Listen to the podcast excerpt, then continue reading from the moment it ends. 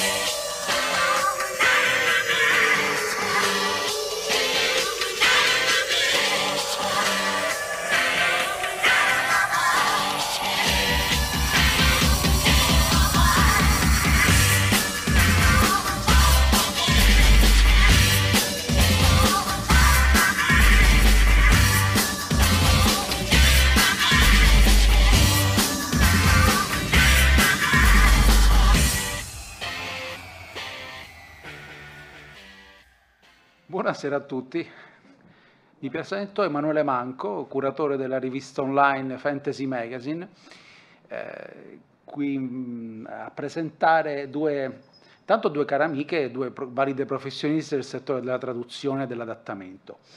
Flora Staglianò,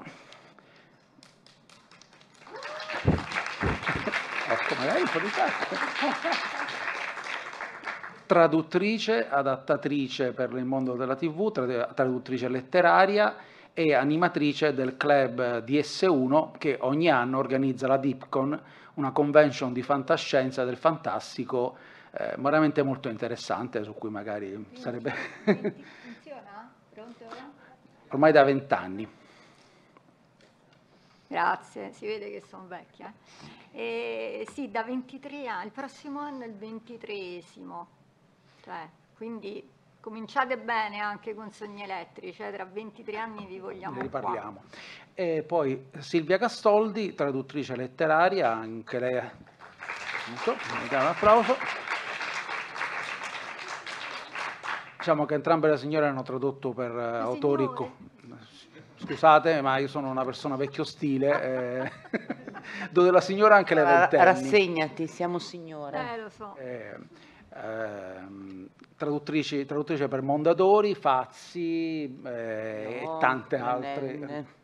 Tanti, tanti, il Soli, vabbè, il Soli è il gruppo Mondadori, ah, okay. Insomma da, da ormai da, da lungo corso anche lei, non vi offendete, però insomma un po' di esperienza bisogna dire che c'è, eh, non è un eh, vabbè, dimenticavo. Anch'io, Flora traduce io tra, la, la narrativa la traduco da poco meno di vent'anni in realtà, per cui non faccio coming out. Sì. Io invece il primo romanzo l'ho tradotto uh, dunque anni novanta con, uh, con Fanucci venticinque anni fa e sì, e poi a un certo punto per due anni ho, ho fatto il doppio lavoro, diciamo, di, traduzione di romanzi e poi traduzione per gli audiovisivi, e poi a un certo punto il fisico non mi reggeva più, ho detto vabbè, sai che ti dico, faccio gli adattamenti e basta. L'ultimo romanzo, e senti, non mi ricordo il titolo. Clockwork uh, Rocket, però in questo momento non mi ricordo il, il titolo con cui l'hanno, l'orolog- uh, la, l'astronave orologeria, credo. Ah, ecco. Quello di Egan, quello sì. di Greg Egan. Ecco. Se sia maledetto sempre. Poi torneremo su questo romanzo.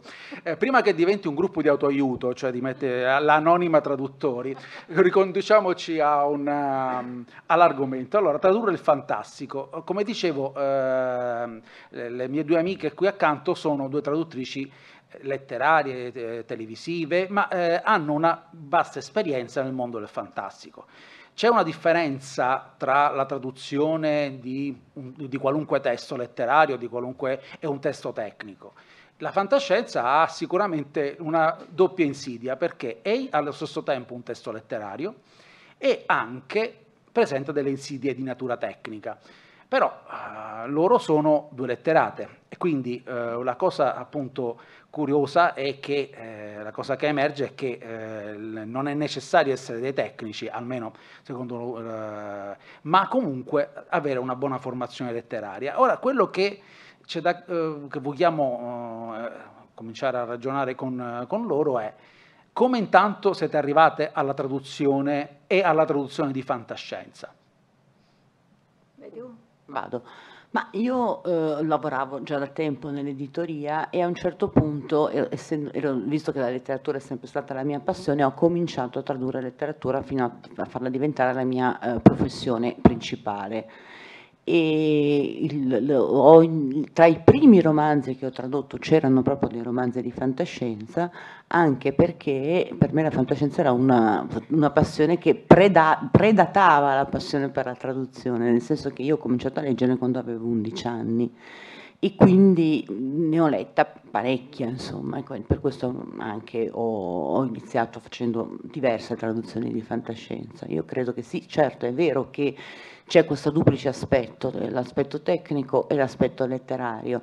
Una delle cose che aiutano è proprio averne letta, perché comunque ci sono alcuni elementi fantastico-tecnici, fantastico-tecnologici, eccetera, che ricorrono, che sono, fanno un po' parte del, dell'immaginario comune di questo genere letterario, e quindi averne letta tanta vuol dire capire al volo determinate cose quando ce le si trova davanti nella lingua di partenza, e anche avere un'idea di come renderle in italiano, utilizzando a volte delle convenzioni, capire quando ci sono dei, dei termini o delle, delle trovate, diciamo, che comunque si possono ricondurre ad altri, a, a una tradizione, diciamo così, e qu- quando invece no, ci si trova di fronte a idee nuove o neologismi, allora lì bisogna pensarci sopra e, e trovare un modo per, per renderli in maniera originale e chiara per il lettore, che non necessariamente, anche se un traduttore deve essere, dovrebbe essere perlomeno un traduttore di fantascienza,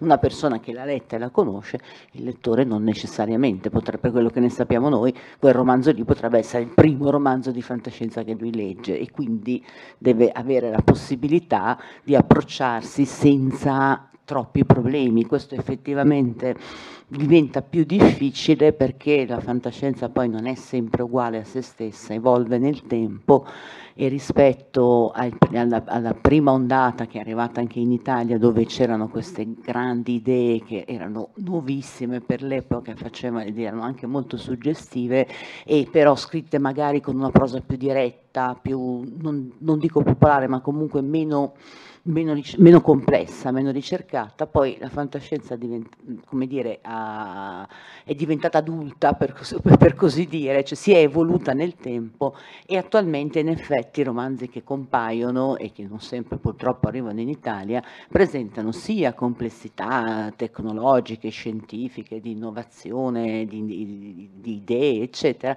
sia anche complessità letterarie, cioè la fantascienza è diventata sempre più letteraria nel tempo, non sempre e non per tutti gli autori, però spesso sì, e questo pone ulteriori problemi. Sì. Dunque, io invece, come Silvia, sono un'appassionata di fantascienza e fantastico fin da bambino. Ho avuto due genitori che mi facevano leggere di tutto purché fosse scritto bene, tanto per darvi un'idea, erano anche un po' matti da un certo punto di vista.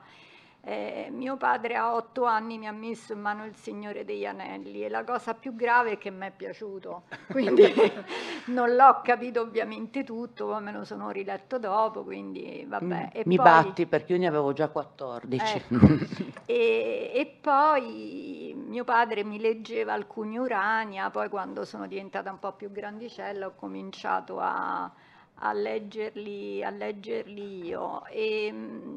In realtà mh, cominciamo da una cosa, eh, io per dire vengo da una famiglia dove sono l'unica che parla le lingue straniere, eppure sono diventata traduttrice, ho avuto la fortuna, ovviamente bisogna essere fortunati anche in queste cose, però ho avuto la fortuna di poter tradurre e tradurre anche soprattutto fantascienza e fantastico e poi anche di passare invece a fare gli adattamenti televisivi e cinematografici, anche lì non conoscevo assolutamente nessuno, quindi la prima cosa che io dico sempre quando mi capita di fare un panel è: non pensate che bisogna per forza conoscere qualcuno, che bisogna essere per forza raccomandati, cioè se una cosa vi piace provateci, perché per me non c'è nulla di più bello che riuscire a fare un lavoro che ti piaccia. Ecco, questo è, è già, è già una, una buona cosa. Poi per come ho iniziato, io ho iniziato con una grandissima faccia tosta perché eh, praticamente ho tradotto a tempo perso per me un romanzo di Star Trek, avevo saputo che una casa editrice romana aveva cominciato a pubblicare Star Trek, sono andata lì, ho fatto: salve, mi chiamo Flora Staglianò e traduco così, boom, e io ho lasciato il romanzo. Non l'hanno mai acquistato quel romanzo, però dopo dieci giorni mi hanno dato la prima traduzione. Ah. E quindi... Pensavo l'avessero acquistato e magari usato no. la tua traduzione senza... No, ma il bello ma è no. che io quel romanzo ce l'ho ancora e quindi... Ah, ecco. ma, no, no. Eh, ma non fanno questo se decidono di prendere un romanzo perché hanno visto la traduzione di qualcuno ma non vogliono eh, che, che sia questo... Piuttosto la fanno tradurre a qualcun altro. Infatti. Perché chiaramente non hanno nessun vincolo se uno presenta una proposta, no? Nel certo. senso esatto. che... Esatto. Esattamente. Quindi magari il romanzo è interessante, però no. lo diamo a chi vogliamo noi. Esatto. E poi da lì è andata avanti per una serie un po' di colpi fortunati, un po' di, perché quello ci vuole sempre, un po' di, di, di grande passione per la cosa e... E niente, insomma, ho cominciato a tradurre poi anche per la Nord, con Viviani, per, per Urania, e, e una delle cose che, insomma, dei ricordi più belli è che so, ho tradotto il libro del sessantennale o cinquantennale? Sessantennale, sessanta. Mi sembra. Del sessantennale di Urania, insomma, visto che lo leggevo da piccola è stata una bella, una bella emozione. Però come diceva, come diceva Silvia, sono d'accordissimo, la fantascienza è molto cambiata perché chiaramente la fantascienza si evolve anche con l'evoluzione della tecnologia ed è cambiata secondo me anche perché molti degli autori moderni sono dei tecnici, sono dei laureati in fisica oppure sono degli informatici. Quindi chiaramente, eh, e hanno però anche una bella prosa, quindi quando capita di tradurre ad esempio un romanzo c'è la doppia sfida di rendere giustizia dal punto di vista letterario allo stile dell'autore e in più di cercare anche di capire per noi che abbiamo comunque due formazioni umanistiche, perché Silvia è laureata in filosofia e in scienze politiche, dobbiamo anche cercare di trovare il modo di capire i termini tecnici che sono sempre più difficili. Ecco, insomma. Il tecnicismo, come si entra, cosa si fa? Si isola la parola e poi si dice la cerco dopo, oppure si cerca di entrare nel contesto perché poi sennò è difficile allora... proseguire? Credo che questo dipenda molto anche dal metodo di lavoro e ognuno... Siccome alla fine eh, tradurre è un, un mestiere, ciascuno eh, sceglie l'approccio che gli è più comodo. Per esempio io leggo sempre in anticipo i romanzi, prima di tradurli li leggo tutti o quasi perlomeno, e, e invece lei non lo fa e molti altri miei colleghi non lo fanno, per cui a quel punto a cioè, ci può essere, la dipende anche dalle situazioni, se magari c'è un singolo termine tecnico per il quale sul momento non viene in mente una soluzione, lo si può anche lasciare da parte e pensarci su in seguito. Se però poi leggendo si trova una rete di termini, che quindi si costruiscono anche delle, delle reti di significati, eccetera, allora chiaramente si cerca, almeno io faccio così, io cerco di capire di cosa si tratta, cerco di documentarmi. Ecco, una cosa importante su cui Flora sicuramente mi darà ragione, in certi casi eh, chiedere eh, come dire, una consulenza tecnica può essere utile. Se io per esempio mi trovo di fronte a un testo dove c'è un romanzo di Heinlein che avevo tradotto, veniva descritto un velivolo che era una via di mezzo tra un piccolo aereo e un elicottero. Per fortuna E, e per, per fortuna però eh, mio marito è un ingegnere aeronautico, per cui io gli ho chiesto, dico, per favore spiegami bene come può funzionare un velivolo di questo genere, così poi io ho la possibilità di tradurlo in maniera corretta e comprensibile, e così lui ha fatto. Chiaramente questo è un esempio, però può succedere, può capitare per qualunque cosa. Va detto, e poi lascio la parola a Flora che mi dirà la sua, che attualmente eh, i traduttori hanno a disposizione una serie di strumenti preziosissimi che una volta non avevano e che sono essenzialmente legati alla possibilità di consultare la rete, che eh, contiene enormi quantità di saperi tecnici, basta cercare un po' e spesso si trova e si comincia quantomeno a farsi un'idea di quello di cui si sta parlando. Silvia, scusa, quindi tu quando hai fatto la prima traduzione internet già esisteva? Sì, esisteva, perché comunque si tratta di, nel, credo, del, allora no, nel duemilaquattro per la precisione è uscito il primo romanzo che ho tradotto io, e quindi sì, internet esisteva già, magari non al livello a cui esiste adesso, ma comunque era già una, una, una risorsa importante. Insomma. Ecco, invece io ho iniziato che internet non c'era, e vi assicuro che tradurre, ehm, che tradurre senza internet è un incubo, nel senso che e devi andare in biblioteca a documentarti e devi cercare dei madrelingua che ti spieghino determinate cose, cioè veramente credetemi, io ho una stima enorme per i colleghi che ci hanno preceduto e, assolutamente, eh, che veramente si trovavano in una situazione terribile. Oggi come oggi, come dice Silvia, eh, internet è una grandissima risorsa, però non basta, perché no, su internet trovi di tutto,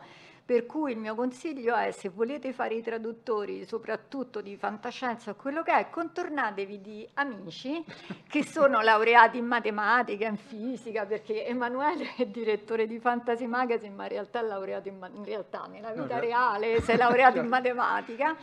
Per cui, ecco, per dirvi, l'ultimo romanzo che ho fatto per Urania, che era di Egan, che è un fisico e che aveva, quindi già di suo era un tecnico piuttosto, insomma, importante. Poi per di più in questa trilogia di cui ho tradotto solo il primo, lui aveva inventato, aveva fatto una, inventato una fisica un po' diversa. Sì, Egan è uno scrittore che gioca con la fisica, la matematica, e inventa universi in cui le normali leggi della matematica e della fisica vengono sovvertite.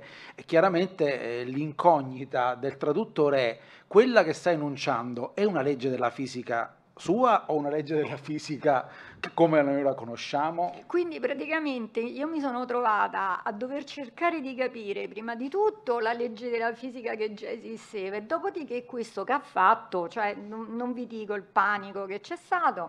Insomma, a un certo punto, io ve lo dico tranquillamente, perché secondo me è il metodo giusto per, uh, per fare questo lavoro, io ho chiamato direttamente Emanuele, gli ho detto: Emanuele, senti, io devo tradurre. Ah, bello Egan, dico, eh sì, lo davano sempre a Riccardo Valla, che è stato forse il più grande traduttore che abbiamo avuto in Italia, perché Riccardo, eh, adesso ci, mi fulminerà da su, però per farvi capire il livello, Codice Da Vinci, che è pessimo, ma lui era un traduttore eccezionale, ha fatto delle cose eccezionali, ma lui era laureato in ingegneria, ma aveva una padronanza della lingua italiana, una cultura generale mostruosa.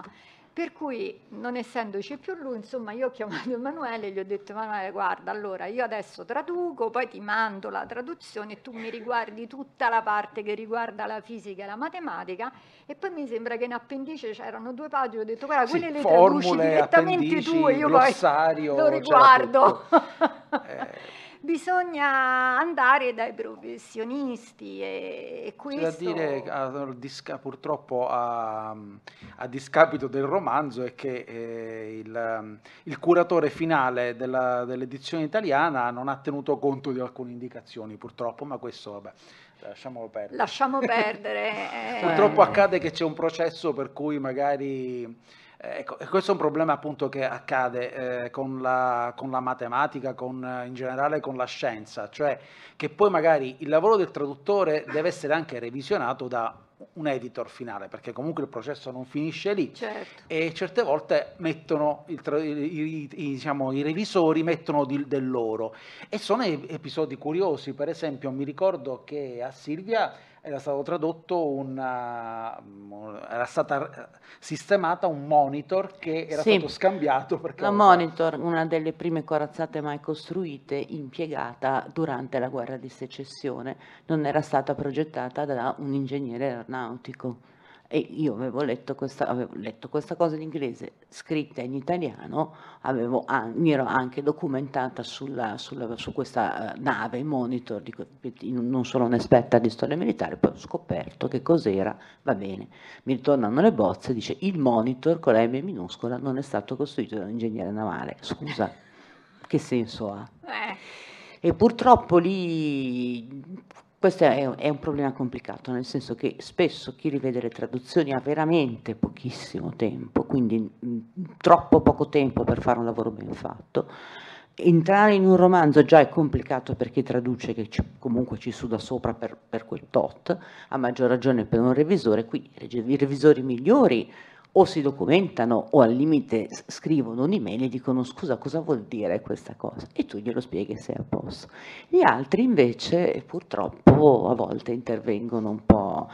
Questo è un altro problema che ha a che fare con la, anche con la ricezione della fantascienza, quindi da un lato con chi la traduce, dall'altro con chi la rivede, dall'altro ancora con il fatto che i lettori di fantascienza non, a tutt'oggi non sono tantissimi, è il fatto che in effetti in Italia la cultura scientifica non è mai stata adeguatamente coltivata, per cui c'è un sacco di gente che in realtà queste cose non le padroneggia e poi non si trova a dover lavorare come revisore, probabilmente non dà neanche il giusto peso all'aspetto all proprio tecnico, alla precisione del linguaggio, e quando trova un termine che non capisce lo sostituisce con un termine simile che sembra più chiaro ma che non c'entra assolutamente niente. No, e soprattutto chi è appassionato di fantascienza se ne rende conto subito, e questa problematica ce l'abbiamo anche per, per quanto riguarda le traduzioni e poi gli adattamenti televisivi, anzi, ecco, forse è anche più grave qua, ecco, perché... volevo proprio entrare in questo merito, eh,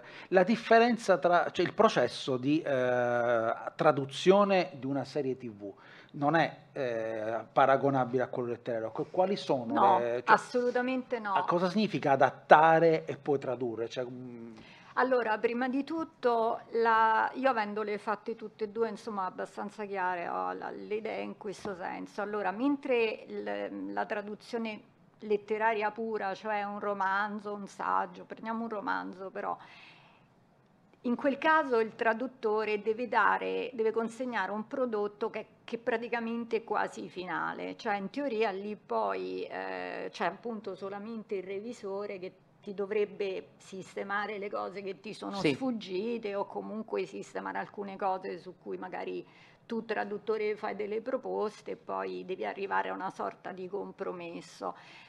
Quindi devi tradurre bene, devi tradurre dando un prodotto praticamente quasi finito. La traduzione per gli audiovisivi invece assolutamente no, perché è una traduzione di servizio.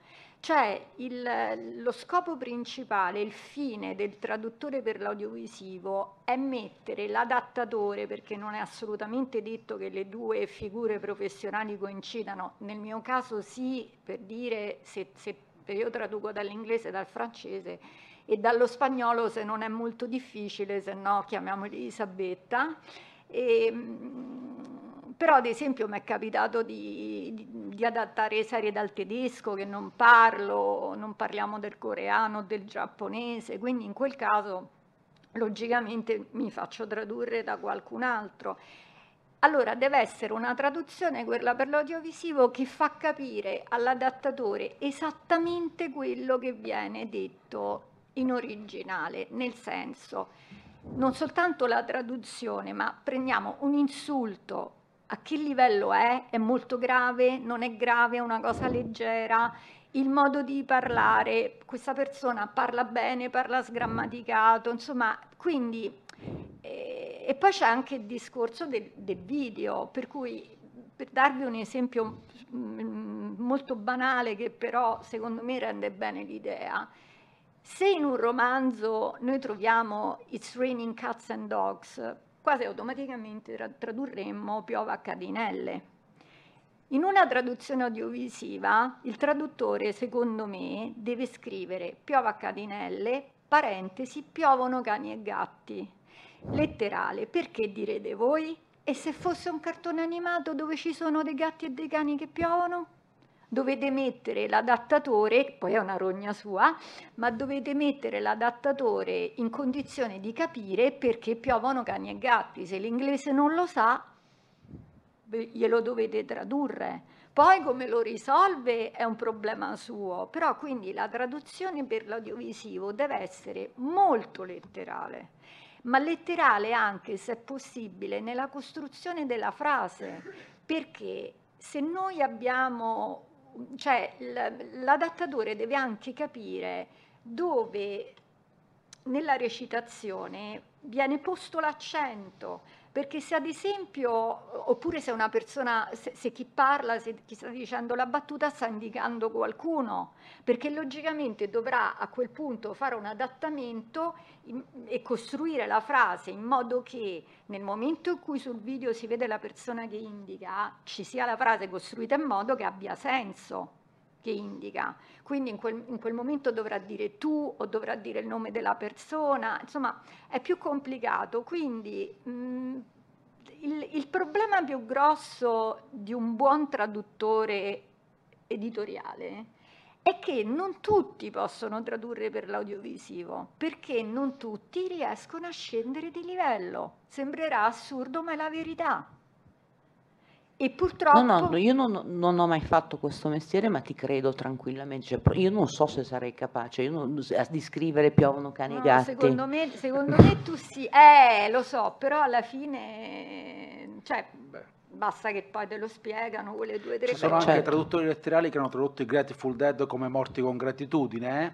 Quindi lasciamo perdere, diciamo, alcuni scendono di livello senza neanche volerlo. No, ma alcuni non sono proprio mai saliti di livello, esatto. Comunque. E, e qui anzi ne approfitto per dire una cosa a chi eh, qui spero sia un futuro collega in un, in un senso o nell'altro. Ne parlavamo con Silvia, sì. Noi capiamo, ed è giustissimo, anche noi ci siamo dovute costruire un curriculum da zero, però non scendete mai sotto un certo livello, perché se cominciate a tradurre accettando veramente tariffe da fame, non salirete mai da quelle tariffe da fame, salirete di poco ma non salirete mai a essere pagati quello che dovrebbe essere il giusto, quindi in caso abbiate il coraggio di dire di no. Io la, la seconda traduzione che ho fatto per gli audiovisivi era un cartone animato di Oliver Twist, ancora me lo ricordo, quindi non era nemmeno facilissimo perché era comunque in inglese, insomma un po' così. E l'adattatore mi consegna le videocassette, perché all'epoca c'erano le videocassette, e mi fa, senti, per il pagamento, io gli dico... io vorrei questo, mi fa, ah io pensavo di darti la metà, e io con la videocassetta ancora in mano, il pacco, faccio, vabbè, se li riprenda. Certo. Però quello mi ha salvato, perché poi da lì invece mi ha dato quello che volevo, sono andata avanti e siamo addiretta, addirittura arrivati al punto che poi sono passata a tradurre documentari eccetera, che è stata la stessa società di doppiaggio che mi ha proposto di diventare adattatore. perché le traduzioni documentari erano fatte bene, e quindi non, cioè, cercate di trovare un giusto compromesso tra dovervi costruire un curriculum. Cioè, a volte paradossalmente secondo me è meglio fare le cose gratis all'inizio piuttosto che prendere tre euro, ve lo dico sinceramente, perché non si... Io ho tanti colleghi, anche tu penso, tanti colleghi che non si sono poi più smossi da quelle tariffe, e, e se sono tariffe da fame, come si dice, pay peanuts get monkeys. Quindi... Veniamo a un... Allora, adesso le serie eh, sono eh, imperanti sia dal punto di vista letterario che da un punto di vista televisivo. Cosa significa tradurre in un, per un mondo complesso, eh, per un mondo in cui magari non si è inserito, si è, si, ci sta inserendo per qualche motivo, magari con il libro ennesimo di un ciclo, se ti è mai capitato, Silvia, e anche nel caso poi giro a Flora, eh, inserirsi nelle serie magari che hanno un corrispettivo Eh, diciamo letterario? No, allora io effettivamente non ho mai avuto l'esperienza di tradurre un libro che faceva parte di una serie di romanzi con un'ambientazione comune, però quello che so è che eh, in casi di questo genere la prima cosa da fare, e ovviamente parlo per la narrativa, poi Flora parlerà della sua esperienza per le serie, va detto, niente, te li devi leggere, punto. Non puoi non farlo, te li devi, ti devi leggere quelli venuti prima, te li devi leggere possibilmente in, in, in italiano e in inglese, magari privilegiare l'italiano per vedere cosa hanno fatto i colleghi precedenti, però dare un'occhiata anche all'inglese per, per avere un'idea del linguaggio utilizzato dall'autore. L'ideale sarebbe leggere tutto, e poi l'ideale ancora sarebbe essere in contatto con i predecessori, per cui se a un certo punto ti viene un dubbio e dici scusa ma tu questo l'avevi reso così, ma se qui però io mi trovo in un contesto diverso, come posso fare?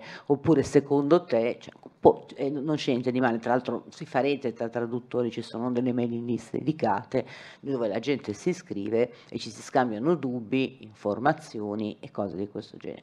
Quindi è impegnativo, perché comunque se si vuole fare un lavoro ben fatto c'è un, un, un lavoro a monte da fare piuttosto, piuttosto importante, e chiaramente di questo va tenuto conto quando si contratta il compenso, perché è tutto lavoro questo, non dico che debba essere pagato come traduzione e come ore di traduzione, ma comunque ci deve essere una, deve essere riconosciuto in qualche modo. Sì.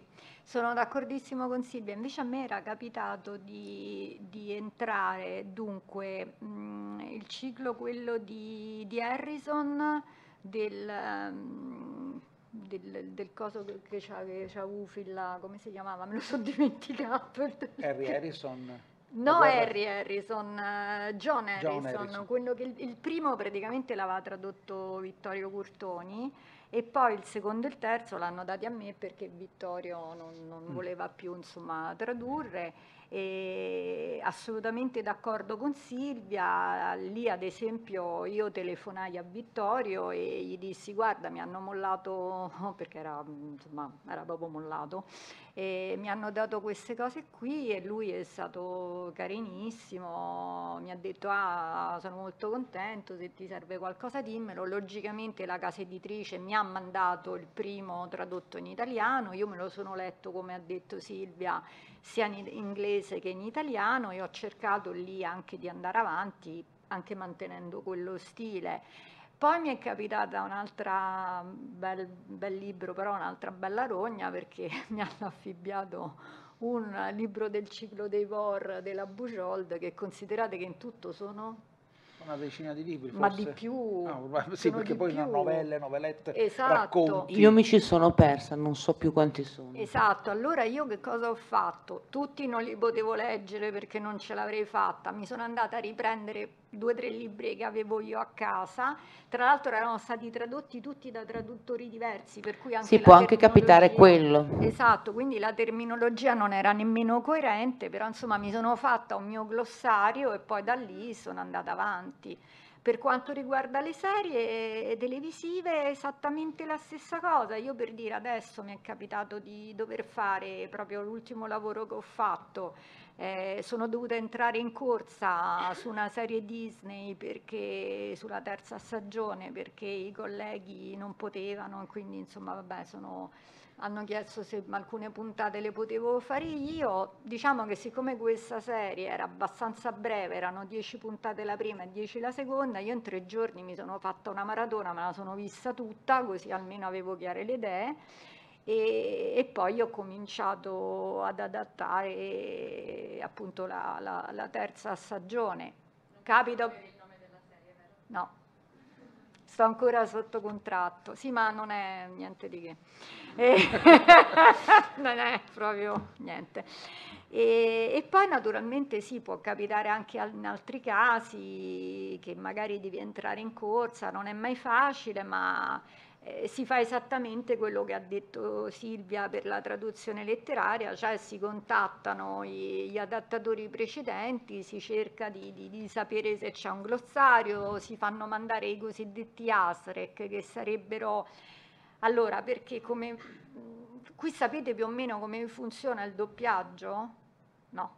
Fantastico. Allora, praticamente arriva il materiale che ormai è quasi tutto provvisorio, perché da quando c'è questa meravigliosa cosa che noi in tutto il mondo mandi- mandiamo, vediamo in contemporanea le, le cose, no, i poveri traduttori e adattatori devono lavorare sui cosiddetti materiali provvisori, il che vuol dire che sono un primo montaggio, un primo script, eccetera, eccetera, e poi da lì vi dico solo che per un film coreano sono arrivati sette video, cioè io al settimo ho detto lo so a memoria, cioè non, non ne posso veramente più, ah. Però purtroppo va fatto e, e lì comunque appunto ci si mette, ci si mette in contatto, anche, anche nel, nell'audiovisivo si cerca di, di, di essere abbastanza gentili con i colleghi, insomma, e perché tanto prima o poi ti capita la fregatura di dover intervenire nella serie, nella serie di un altro, insomma, e quindi le problematiche in realtà sono sempre quelle.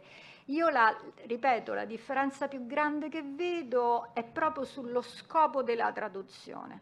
Una è una traduzione che deve essere un prodotto finito e una è una traduzione semplicemente di, di servizio, tut, tutto là. Ma quindi il problema, per esempio, della contemporaneità mi pare che crea, ha creato problemi anche nella traduzione letteraria. Assolutamente, infatti stavo per dirlo, nel senso che adesso cosa succede? Che spesso gli agenti degli autori stranieri vendono il romanzo del loro, assist- del loro cliente quando magari il romanzo ancora non è finito, ce n'è una versione provvisoria su cui l'autore sta ancora lavorando. Questo va bene.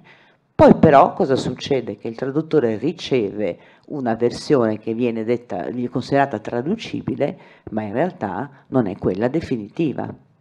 E a volte succedono delle cose piuttosto gravi. A me è capitato in un'occasione di aver trovato un'incongruenza, nel senso che c'era un personaggio che prima trascorreva la notte a casa di un tizio e poi non la trascorreva. Io ho, chiesto, ho, ho scritto a, all'editore, ho detto guarda che io ho trovato sta cosa, il testo dice così, bene, questo è l'inizio dell'autore, parla con lui.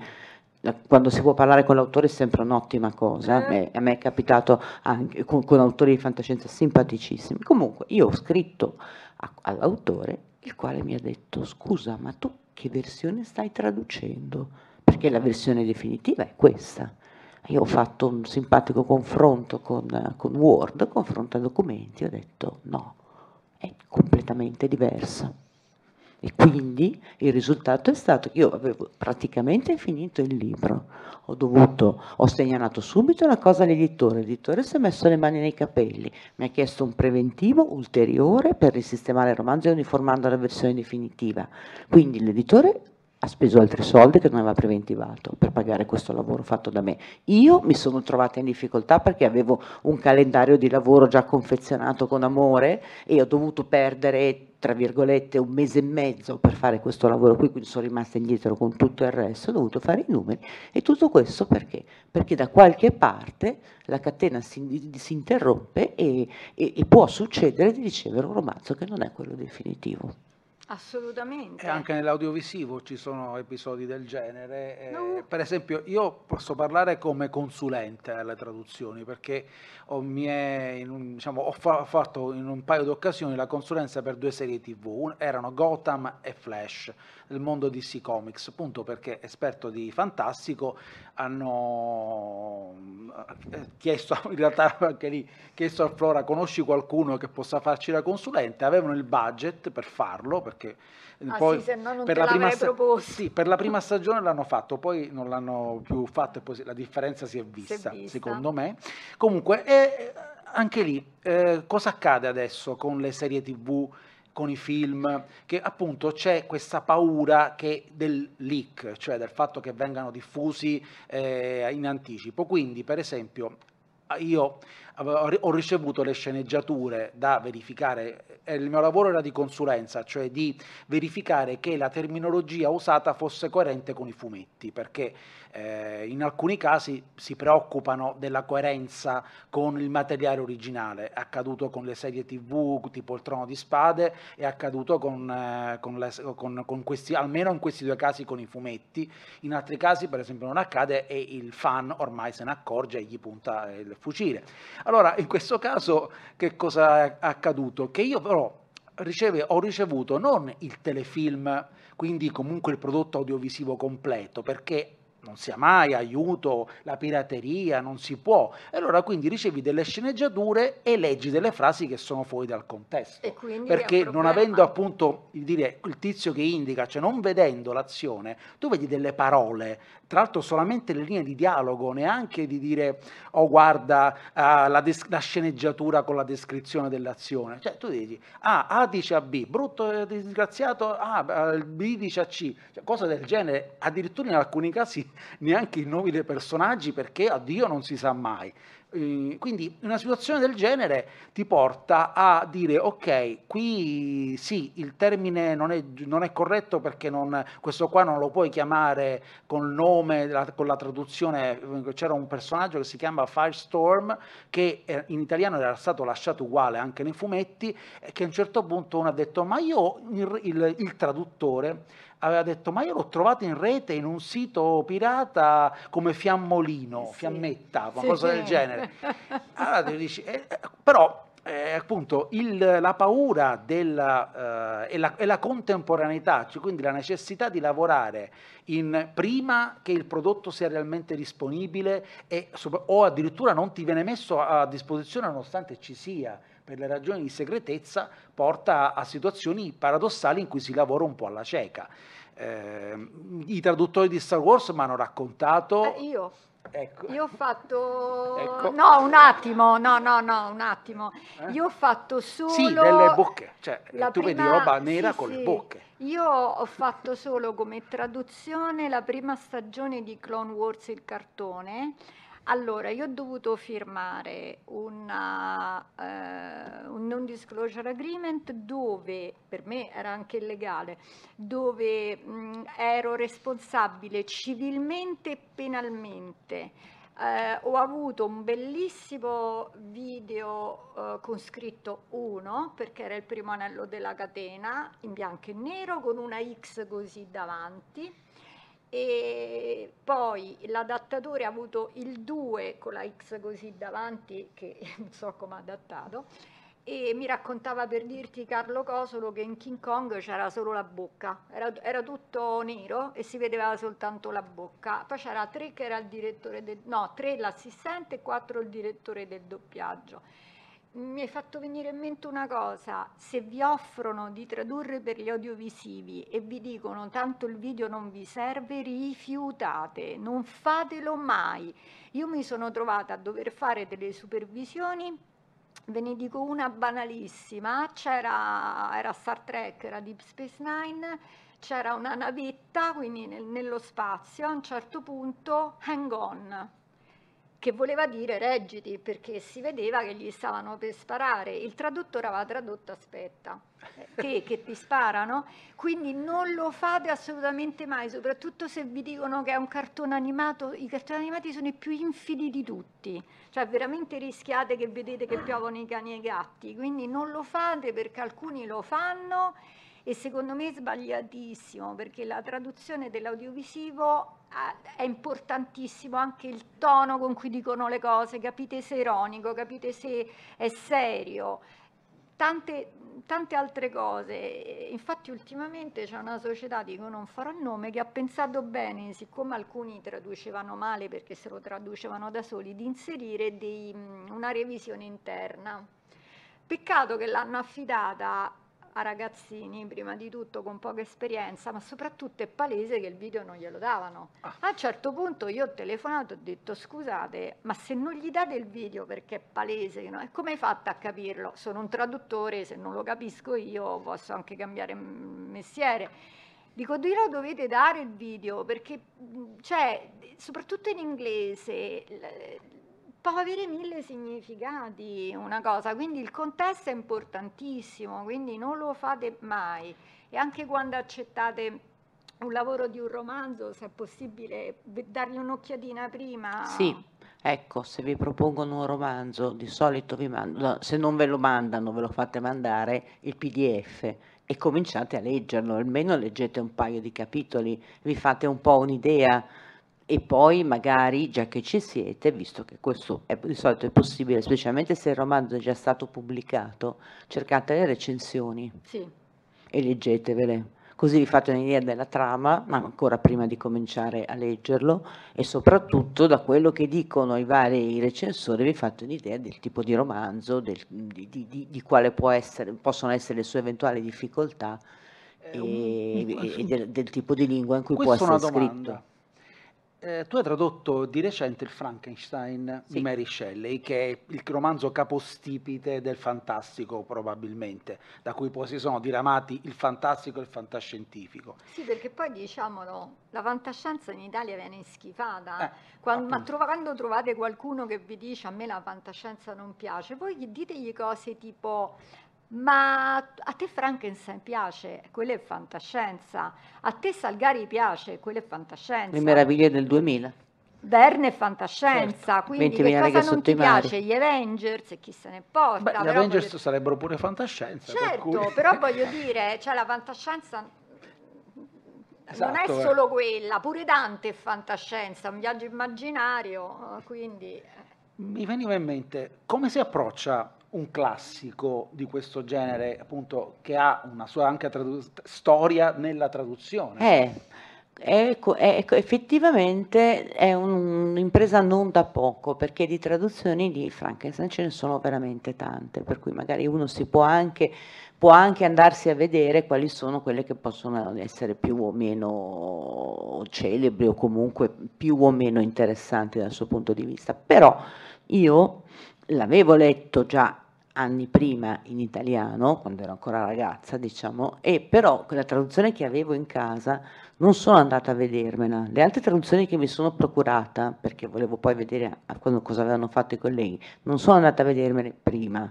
Io prima l'ho tradotto. Esatto. E poi, dopo averlo fatto, ho pensato di dare un'occhiata a quello che avevano fatto i colleghi per vedere un po' che tono avevano dato loro. Però effettivamente... Per perché non se... farti condizionare. Eh no, perché se no uno magari nel disperato tentativo di differenziarsi da tutti esce fuori con delle cose che non sono pertinenti. Invece il romanzo doveva parlare a me, perché alla fine... Quando tu traduci eh, narrativa, letteratura, eccetera, quello che secondo me devi sentire e che senti se, se leggi, se cominci a leggere, se, se te lo fai risuonare in testa, è la voce che parla, la voce narrante.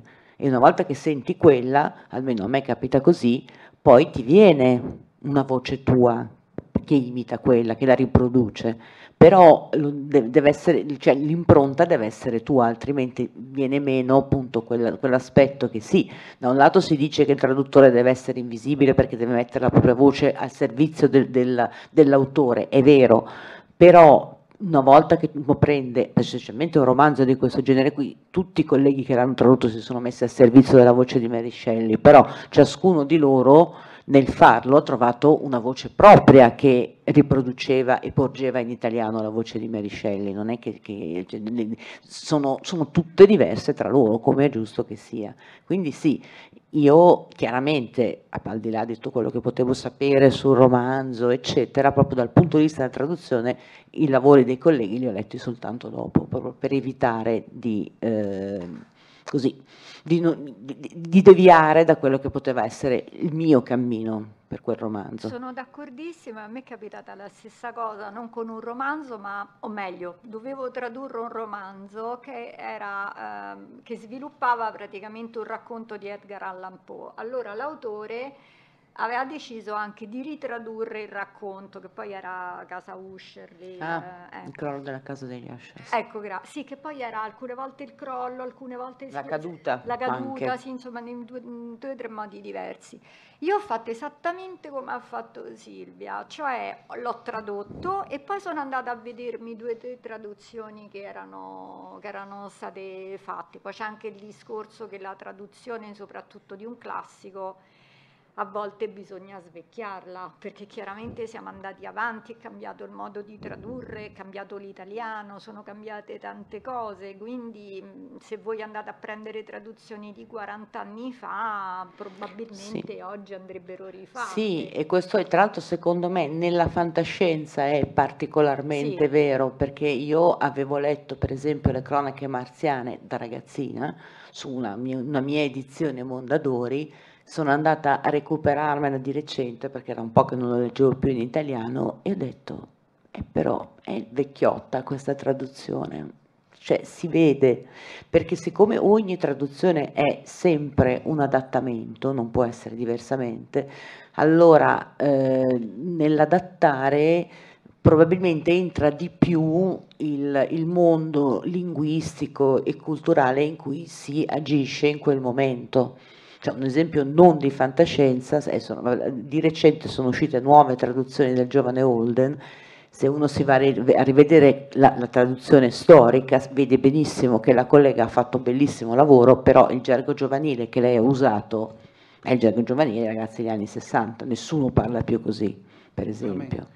Ed è inevitabile che sia così. Tornando al fantastico, c'erano gli orchetti della contessa Alliata, sì, che sono, insomma... Che no, vabbè, lì entriamo in un terreno minato, cioè la faccenda delle traduzioni del Signore degli Anelli era dato luogo a delle polemiche infinite, sin sinceramente... Sì, anche perché diciamo che molte traduzioni del passato sono state fatte magari da, da signore che volevano fare qualcosa della buona borghesia o nobiltà anche, che non, non lo prendevano magari proprio come un mestiere, per cui...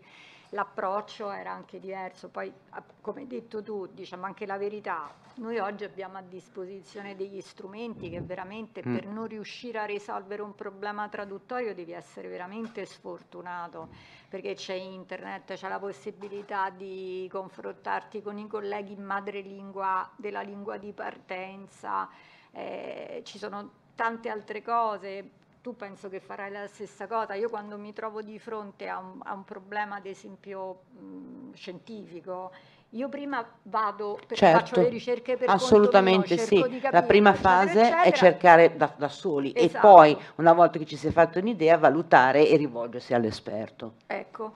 Eh, ci sono domande, curiosità, perché... Ok, vediamo.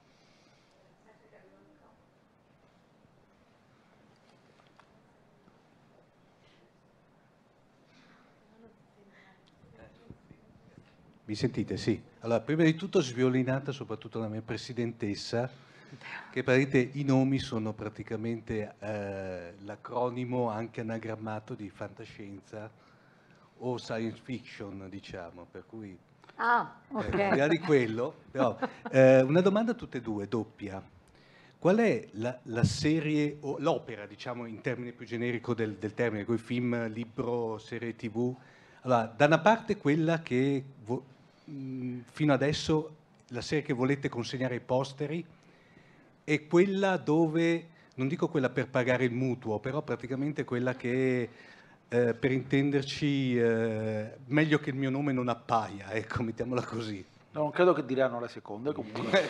Allora, io posso solo dire che ce ne sono un paio nel mio curriculum e che però non sono di fantascienza, per cui io per la fantascienza non ho nessuna, eh, nascondiamo sotto il tappeto, diciamo.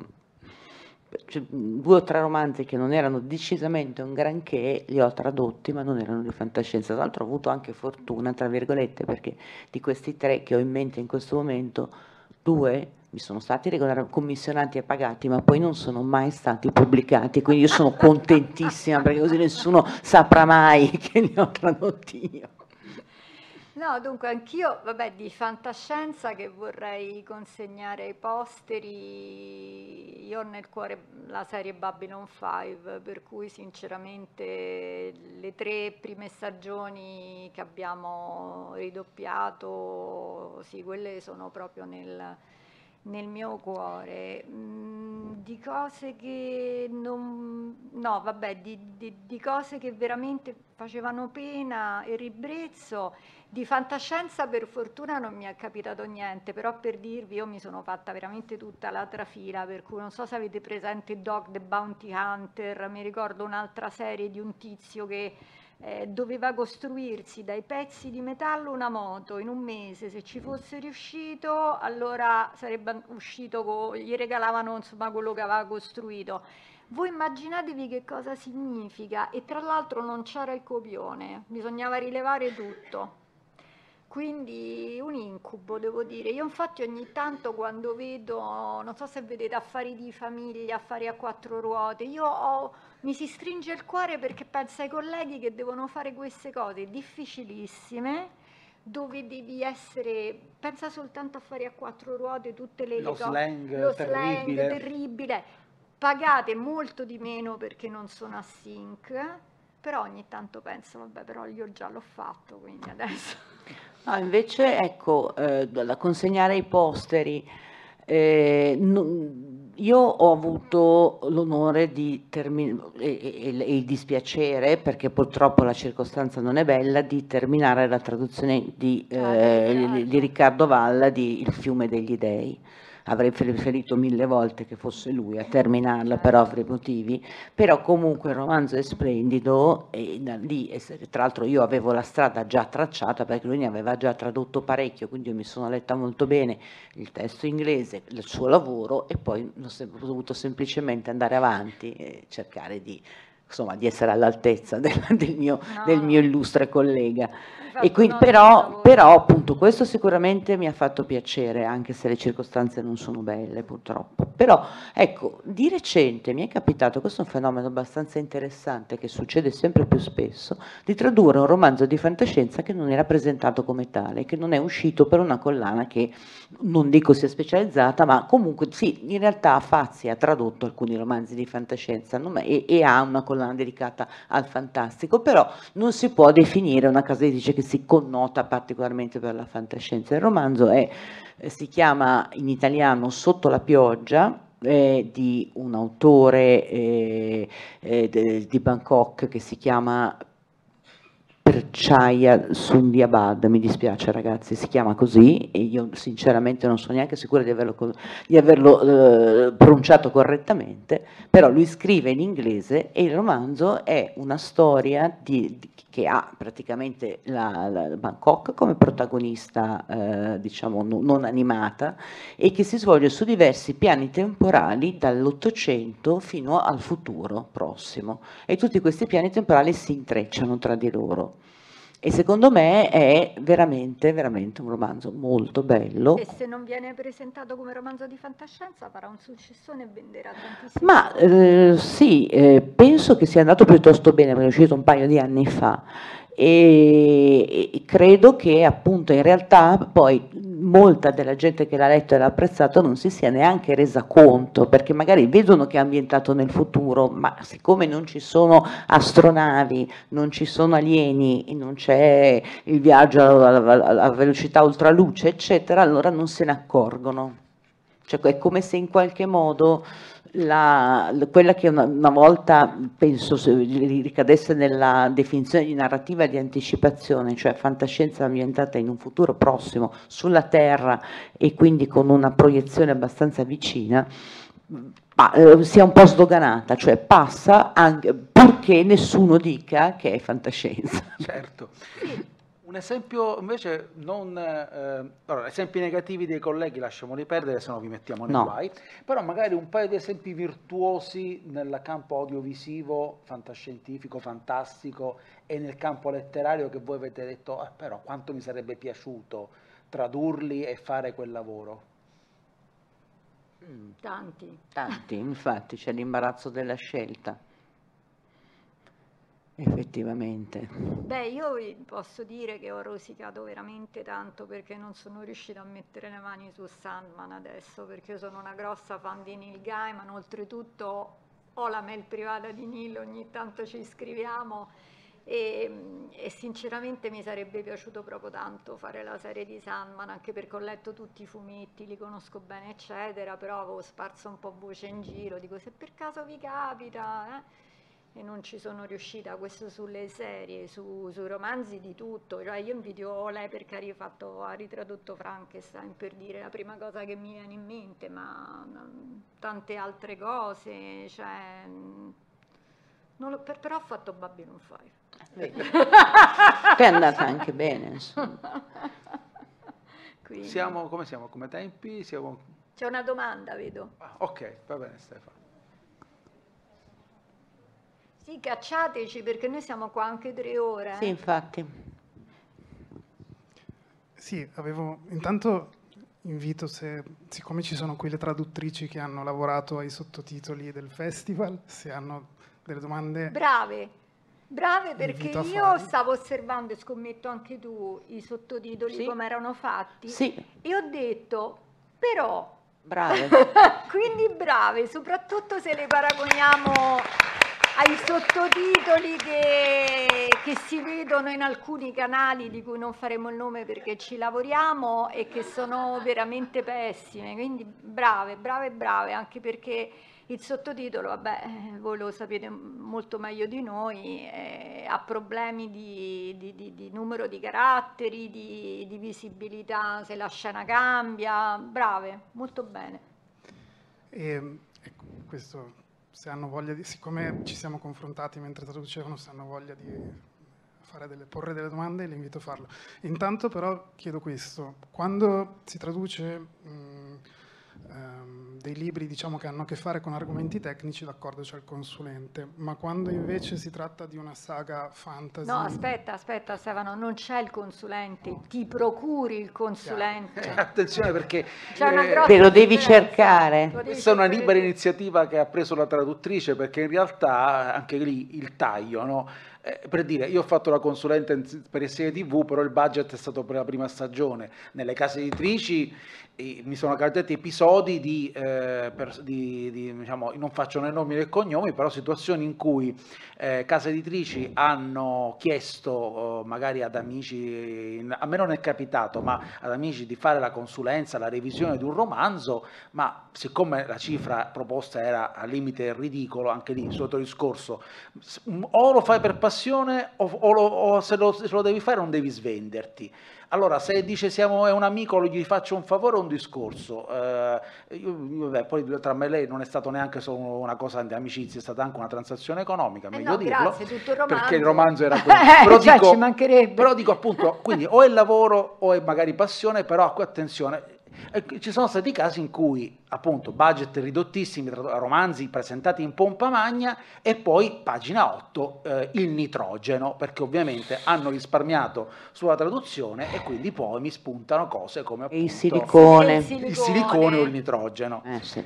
Guardate, sì, scusa, poi fai la domanda, ma una cosa che mi sono ricordata, ehm, io sono una grandissima appassionata di Star Trek, per cui quando mi hanno proposto di supervisionare Deep Space Nine e Voyager, io dentro il mio cuore l'avrei fatto anche gratis, però non fatelo gratis, io non l'ho fatto gratis, il lavoro va pagato, sono stata pagata e pagata bene, tant'è vero che poi, a par- fatemelo dire, a partire da Enterprise io non ci sono più, perché siccome per Deep Space Nine e Voyager pagava Canal Jimmy direttamente e pagava bene, Per Enterprise invece pagava la società di doppiaggio che mi telefona e mi fa: guarda, venti euro a puntata. Dico: guarda, io per venti euro nemmeno giro per vedere la prima pagina, quindi sincer- e si è visto che non c'erano, che non c'erano supervisori che facevano questo lavoro di mestiere, perché vabbè, qui lasciamo perdere altre serie televisive. Scusa, facciamo finire la domanda, se no sì, e- emendo la domanda, diciamo, per evitare tecnici c'è la possibilità di chiedere una consulenza. Eh, invece per quei romanzi fantastici che inventano termini nuovi, che bella fanno domanda. parte... Questa è una bella domanda, come, perché come effettivamente lì bisogna eh, mettere in campo la, così, la, l'inventiva del traduttore, cercare di trovare qualcosa che sia altrettanto suggestivo e che, che funzioni bene in italiano e che magari renda anche il suono, se si riesce. È molto complicato effettivamente, però lì in effetti è un lavoro che va fatto, insomma. Le casate di Harry Potter, eh, i termini sì. dei romanzi per bambini, certo. per esempio. Sì, soprattutto perché... molto bello collegato a suo marito, che è... Eh, appassionato pure lui di fantastico, che una volta raccontava di questo romanzo eh, per bambini in cui nel romanzo italiano avevano tradotto con dei biscotti con frugoncini, che erano molto, una cosa molto carina, un suo bel ricordo d'infanzia. Frugoncini del... al cioccolato, esatto. per e la, la precisione. La profonda delusione quando ha letto l'originale ha scoperto che erano dei normalissimi chocolate, chocolate cookies, chips. Chips, no, cookies. Chocolate chips proprio, cioè, cioè i classici biscotti con le gocce di cioccolato dentro, però evidentemente Cioè noi, il problema è che noi adesso tutti sanno cosa sono i chocolate chips, per cui al massimo potevi, se, se, se lo facevi una traduzione per ragazzi, potevi scrivere al limite biscotti al cioccolato, inventarti qualcosa di questo genere, ma rimanere comunque su un te- frugoncini è il termine inventato da qualcuno che probabilmente non ha mai visto un chocolate chip in vita sua, perché a quell'epoca perché, non aveva la possibilità, meno... era anche abbastanza megalomane, perché il problema grosso anche de- del lavoro della traduzione e che ci sono, e dell'adattamento, e che ci sono mh, alcune persone che hanno la presunzione di voler creare un qualcosa che è migliore dell'originale. Ma secondo me questo è verissimo, e attualmente purtroppo eh, è un, può rappresentare un problema, specialmente nella fantascienza. Secondo me nel, in questo caso invece questo tizio che non capiva no, cosa non fossero i chocolate chips, così, si è inventato questo termine frugoncino perché se l'ha inventato lui, e in un certo senso si può dire che mh, questo termine avesse aggiunto un pizzico di mistero e di magia in più a una storia di, di, di magia e di mistero destinata agli adolescenti. È chiaro che una volta ti può andare bene, se poi adesso soprattutto, che oltretutto il, il mondo anglosassone è molto, è estremamente noto, anzi addirittura colonizza il nostro immaginario, ha molto meno senso fare una cosa del genere. Diverso invece è il discorso, ma qui non lo possiamo fare perché il tempo è sicuramente scaduto, eh, sulle lingue immaginarie da ah, tradurre. Beh. Tradurre il Klingon o il Belter Criolo, il Sindarin o quello che è, lì si apre, oppure la guida galattica per autostoppisti, ne stavamo parlando con Silvia prima che sì, venissi tu. Di Laura Serra, lì, lì era paragonabile fan... al fantastico, sì. esatto. puro e il lavoro che è stato fatto. Un lavoro stra- Tutta la parte sul materasso di, di Sconchiglioso Z, secondo me è un capolavoro assoluto. Di, cioè, ecco, quello è un esempio di una collega che, aveva un, che ha tuttora un'inventiva straordinaria sì. e che l'ha usata per fare, per fare dei piccoli capolavori. Cioè, si parlava della guida galattica per autostoppisti, ma c'è anche la sua splendida traduzione di un romanzo, di, di, di un racconto di Robert Sheckley che si chiama Moon Moon, e che è tutto basato su una, una, un, un pianeta alieno in, la, la, in cui la lingua parlata della, della popolazione cambia tutti i giorni. Per cui c'è questo povero linguista terrestre che è stato mandato sul pianeta per imparare la lingua e stabilire dei primi contatti. E non ha particolari problemi, perché gli alieni lo accolgono in maniera abbastanza pacifica, solo che lui è, è convinto di aver imparato questa lingua, e poi a un certo punto, un giorno, sente qualcuno che parla e dice delle robe che non hanno il minimo senso, cioè suoni che per lui non vogliono dire nulla. E quindi naturalmente questi suoni ci sono in inglese, e la Sera li ha resi in italiano in maniera deliziosa, secondo me. E poi naturalmente la situazione degenera, non vi dico come va a finire, ma questo linguista è sempre più a mal partito, e, queste, certo. e, e, e le invenzioni linguistiche abbondano. E parlando un attimo di, perché ci sarebbe anche da fare il discorso di film e serie televisive tratte da romanzi, ad esempio, nel caso della Guida Galattica sono stati, secondo me, bravi, a parte che Carlo Cosolo, voglio dire, sta facendo ora tutti Star Wars, ma lui e Vairan, non stiamo parlando, vabbè, Vairan è andato in pensione adesso, l'hanno tirato sdoganato dalla pensione per fare Gli Anelli del Potere, e mh, loro hanno fatto un lavoro straordinario sulla Guida Galattica, perché intanto Carlo è un appassionato di fantascienza e conosceva bene la Guida Galattica, c'era Corrado Giustozzi che faceva il consulente, e loro hanno nel film, eh, per chi ha letto il libro, riprendono completamente la traduzione di Laura Serra, quindi ecco, anche qui, se il libro è tradotto bene, è un grande aiuto per chi deve fare un film o una serie televisiva, perché a quel punto puoi avere solo su alcuni termini magari il limite o del labiale o della lunghezza, eccetera, eccetera. Se invece il libro è tradotto male, a quel punto l'unica scelta che si può fare, non dirò qual è, per esempio una serie, è di dire, vabbè, accantoniamo completamente il libro e, e facciamo, rifacciamo una traduzione completamente da zero, perché certe cose non si possono proprio, no. Va bene. Domanda? Come no? Beh, se noi come vuoi. Noi se non ci cacciano, ma finché appunto perché non ci comportano fisicamente qua, va bene. Buonasera. Allora, io in realtà avrei domande più tecniche sulla, sulla parte della traduzione. In realtà una mezza risposta a una domanda me l'hai appena data, okay, che era proprio che cosa succede quando ti trovi a ritradurre un'opera che è già nota, che certo, adatti in un'altra in versione, come può essere un altro media, eh, oppure appunto come il Frankenstein di Mary Shelley, che trovi a tradurla a distanza di anni, però tutti lo conoscono. Ovvio che se le traduzioni sono valide, ehm, non è che cambi molto il contesto, giustamente dai il tuo apporto, perché nella traduzione ci metti comunque del tuo, però in, nei casi in cui ci sono proprio dei termini, come può essere la velocità ultraluce, che prima era stata tradotta come velocità supersonica, per dire, però tu sei convinto che sia quello il termine più adatto, vai contro alla traduzione precedente, cioè sfidi il consolidato, diciamo? Beh, dipende, nel caso specifico sì, perché la velocità ultraluce e la velocità supersonica sono due sì, cose diverse. Eh, adesso mi è venuto un esempio no, sì, del cavolo, vabbè, scusate che mi è venuto in mente la velocità ultraluce prima, però proprio termini tecnici che magari ti trovi a ritradurre a distanza di anni e pensi la mia traduzione però, cioè io lo tradurrei in un altro modo, però so che è conosciuto in quel modo lì. Beh, eh, ti posso dire quello, allora rispondo io, ma non perché mm, eh, sì, sì, no, è un lavoro, tutti, perché eh, ho un esempio in, in tal senso, per esempio il Trono di Spade, Game of Thrones, eh, appunto, è stato tradotto in italiano da Sergio Altieri con delle scelte che all'epoca, a parte qualche errore che può capitare, qualche scelta anche che fu discussa molto dai fan, tipo, eh, faccio un esempio, il ruolo principale dell'assistente del re, che è in originale The Hand of the King, tradotto come primo cavaliere.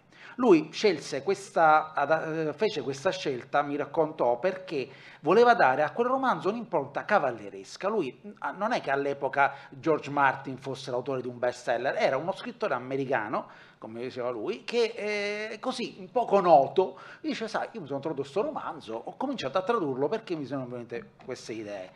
E quindi Hand of the King, tradotto primo cavaliere, nella serie tv è rimasto perché hanno deciso di essere coerenti con quella che ormai era una traduzione conosciuta dal grande pubblico che magari non legge in inglese. Contemporaneamente è arrivata in Italia un adattamento del fumetto del primo romanzo. L'adattatore del fumetto decise di fare una nuova traduzione. decise di chiamare la mano del re, decise che Winterfell approdo del re doveva eh, chiamarsi, cioè Winterfell si doveva chiamare non come Grande Inverno ma eh, lasciarlo come Winterfell, eh, King's Landing lo, diciamo, beh, quello invece lo lasciò per com'è, cioè fece un lavoro strano, ibrido, non, perché fece le sue scelte, cioè dice no, io sono convinto che invece eh, non devo rispettare quello che è stato fatto del, nel romanzo.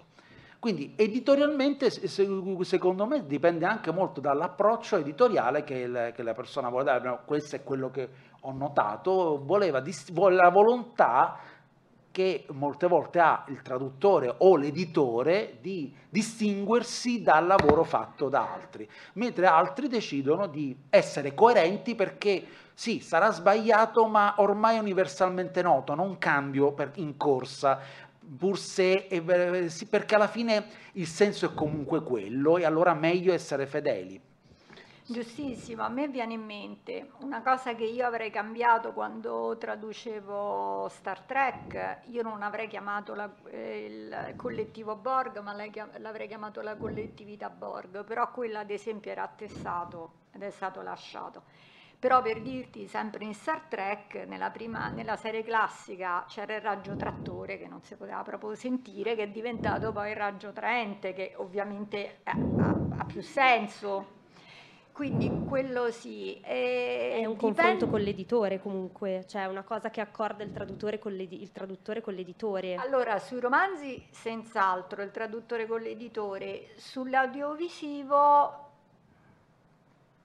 Dunque, sull'audiovisivo il traduttore traduce in un certo modo, dovrebbe dire all'adattatore che poi deve fare il lavoro, dare due o tre possibilità di scelta, dopodiché l'adattatore deve parlare con il direttore del doppiaggio perché, e poi alla fine comunque chi decide è il cliente, quindi purtroppo se il cliente dice no, dovete fare così, noi dobbiamo fare così perché il cliente è quello che vuole, cioè considerate che per, le serie, per i film di circuito, cioè di cinema praticamente per tutti, ma per le serie televisive che vengono considerate più importanti c'è il controllo con il cliente, per cui lì devi avere la fortuna che il direttore del doppiaggio e l'adattatore riescono a convincere il cliente che sta dicendo una cretinata.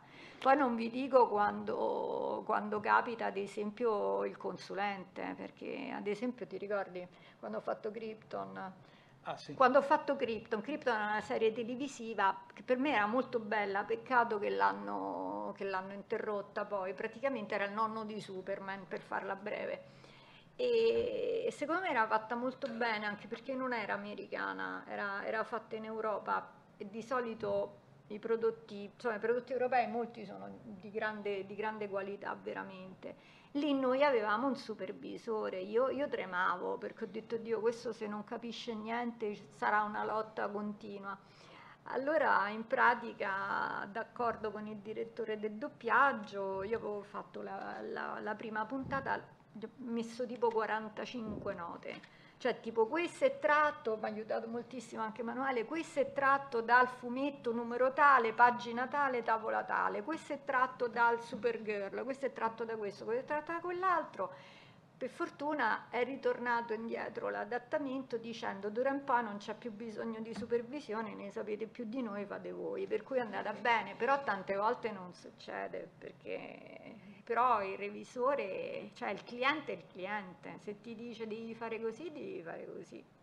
No, io volevo, mi è, venuto in, mi è venuto in mente adesso un esempio molto interessante, un altro grande romanzo, grande classico, fantascientifico distopico che di recente ha avuto delle nuove traduzioni perché è diventato di pubblico dominio, che è millenovecentottantaquattro, ah, no. E voi sapete tutti che The Big Brother non è il grande fratello, è il fratello grande, ovvero il fratello maggiore, e chi ha tradotto, per esempio, se non ricordo male, quella di Tommaso Pincio che ho, a cui ho dato un'occhiata io, e lui ha preso il coraggio a due mani, ha tolto il grande fratello che è diventata un'icona, un praticamente una, una cosa che conoscono tutti, e ha scritto fratello maggiore, e lì la, diciamo, la, la lettera del testo gli dava ragione, E secondo me, anche secondo me, perché a un certo punto, voglio dire, anche in quel caso tu dai un contributo, qui hai un elemento eh, su cui puoi intervenire, e in effetti lui ha fatto anche una, una prefazione in cui spiegava esattamente i criteri che aveva seguito e ha cambiato diverse cose. Tra l'altro è interessante il fatto che Il Grande Fratello è un romanzo in cui si propone una lingua artificiale che deve a poco per volta sostituire la, la, l'inglese, la lingua naturale, e che dovrebbe plasmare il pensiero in maniera tale da rendere impossibile pensare l'eresia, no? Eh. E questa lingua nella traduzione eh, classica si chiama neolingua, e invece lui ha scritto il parla nuovo, perché voglio dire, ragazzi, stiamo cercando di semplificare il linguaggio. Neo no. Siamo più terra a terra. Questa è la sua proposta, chiaramente. Io ho, ho dato un'occhiata solo a quella, sarebbe, se ne sono, uscite, ne sono uscite più di una, sarebbe interessantissimo prenderle in mano e vedere come ciascuno ha dato una sua interpretazione di questi termini che noi per tantissimo tempo abbiamo conosciuto solo in una traduzione. Comunque, il film dell'ottantaquattro fu coerente con, con la traduzione classica? Sì, sì, credo di sì. sì. Comunque state tranquilli, anche perché all'epoca era l'unica, che tanto credo. Non deciderete voi, ah, no, no, voi no, potete no, soltanto no. proporre e argomentare, e, e anzi ecco, preparatevi. L'importante secondo me è anche prepararsi molto bene a sostenere quelle che sono le vostre tesi, cioè perché volete tradurre in questo modo. Perché a me è capitato, anche a te sicuramente è capitato, di convincere poi che quello che dicevi tu era la sì. scelta migliore. Se argomenti bene, poi vabbè, se proprio sì. non ci riesci. A volte, si, diciamo che molto spesso ci si riesce, poi c'è la volta che si impuntano. Nel caso mio, quando cominciano a nominare, a dire, a nominare il lettore, se dicono la parola lettore sei fregato, basta. A quel punto, se loro si convincono che quello che stai proponendo tu potrebbe non piacere al lettore, o magari fargli sembrare che il libro è troppo differente, è la fine, o lì lo, non c'è modo. O lo spettatore, perché poi purtroppo ruota sempre tutto comunque intorno al denaro, a chi compra i libri, agli abbonamenti sì. o a quello, a quello che è, insomma, però... però ok, qua eh, ci fanno brutti cenni, hanno tutti fame, vi ringraziamo Silvia Castoldi, Flora Staglianò, Emanuele Manco. Scusate, ce l'ho trenta sec dieci secondi? Ok, vi volevo leggere una cosa perché eh, secondo me è bella. Allora, i romanzi di fantascienza vengono spesso considerati parenti poveri della letteratura, anche se in realtà si tratta di un genere versatile che spesso integra elementi di altri generi. Solo nel duemilaquattordici il National Book Award, che è uno dei premi più prestigiosi americani, è stato vinto da uno scrittore del fantastico invece di un realista, Ursula Le Guin. Ma nel mondo di oggi, forse anche a causa del Covid, vabbè, come ha detto la stessa Le Guin, c'è bisogno di scrittori capaci di vedere una realtà oltre la nostra, di realisti di una realtà più grande. Secondo me questo è, è, è bellissimo, quindi inseguite i vostri sogni. Un applauso a Ursula Le Guin anche.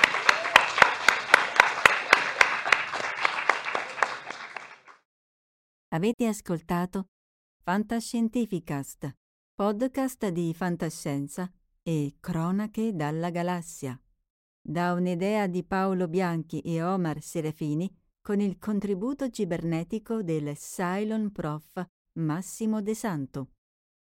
Potete seguirci ed interagire con noi sul nostro sito fantascientificast punto com, sul profilo Instagram Fantascientificast, sul canale Telegram Fantascientificast e sulla nostra community Telegram t punto m e slash f s c community. Se siete particolarmente timidi, potete utilizzare la vecchia, cara e affidabile posta elettronica scrivendoci all'indirizzo redazione chiocciola fantascientificast punto com. Tutte le puntate sono disponibili sul nostro sito e su tutti i principali servizi di streaming on demand. Se volete sostenere il nostro progetto offrendoci una birra rumulana o un gotto esplosivo pangalattico, troverete tutte le informazioni e modalità nell'apposita sezione del nostro sito. Il podcast ha carattere esclusivamente ricreativo e divulgativo, non ha alcun scopo di lucro e viene diffuso gratuitamente. Fantascientificast è una produzione amatoriale. Non si intende infrangere alcun copyright, i cui diritti appartengono ai rispettivi detentori. Autorizzazione S I A E cinque sei uno due I cinque tre cinque nove. Nessun byte e nessun tribolo sono stati maltrattati durante la produzione di questo podcast. Val novemila e l'equipaggio di Fantascientificast vi augurano lunga vita e prosperità e vi danno appuntamento al prossimo episodio lungo la rotta di Kessel.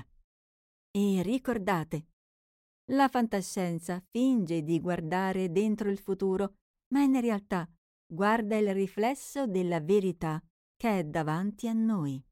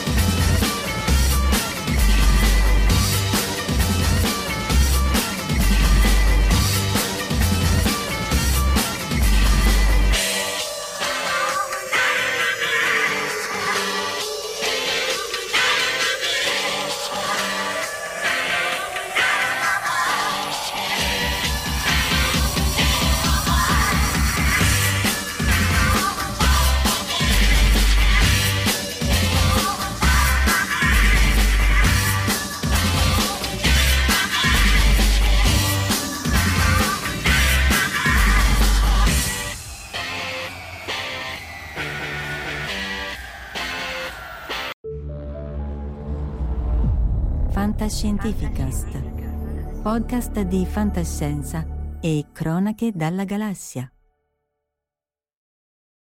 At Grand Canyon University, we believe in equal opportunity, and the American dream starts with purpose. Whether your pursuit involves a bachelor's, master's, or doctoral degree, G C U's learning environments are designed for supportive networking and collaboration. With over three hundred thirty academic programs, G C U provides a path to help you fulfill your dreams. The pursuit to serve others is yours. Find your purpose at G C U. Private, Christian, affordable. Visit G C U dot E D U.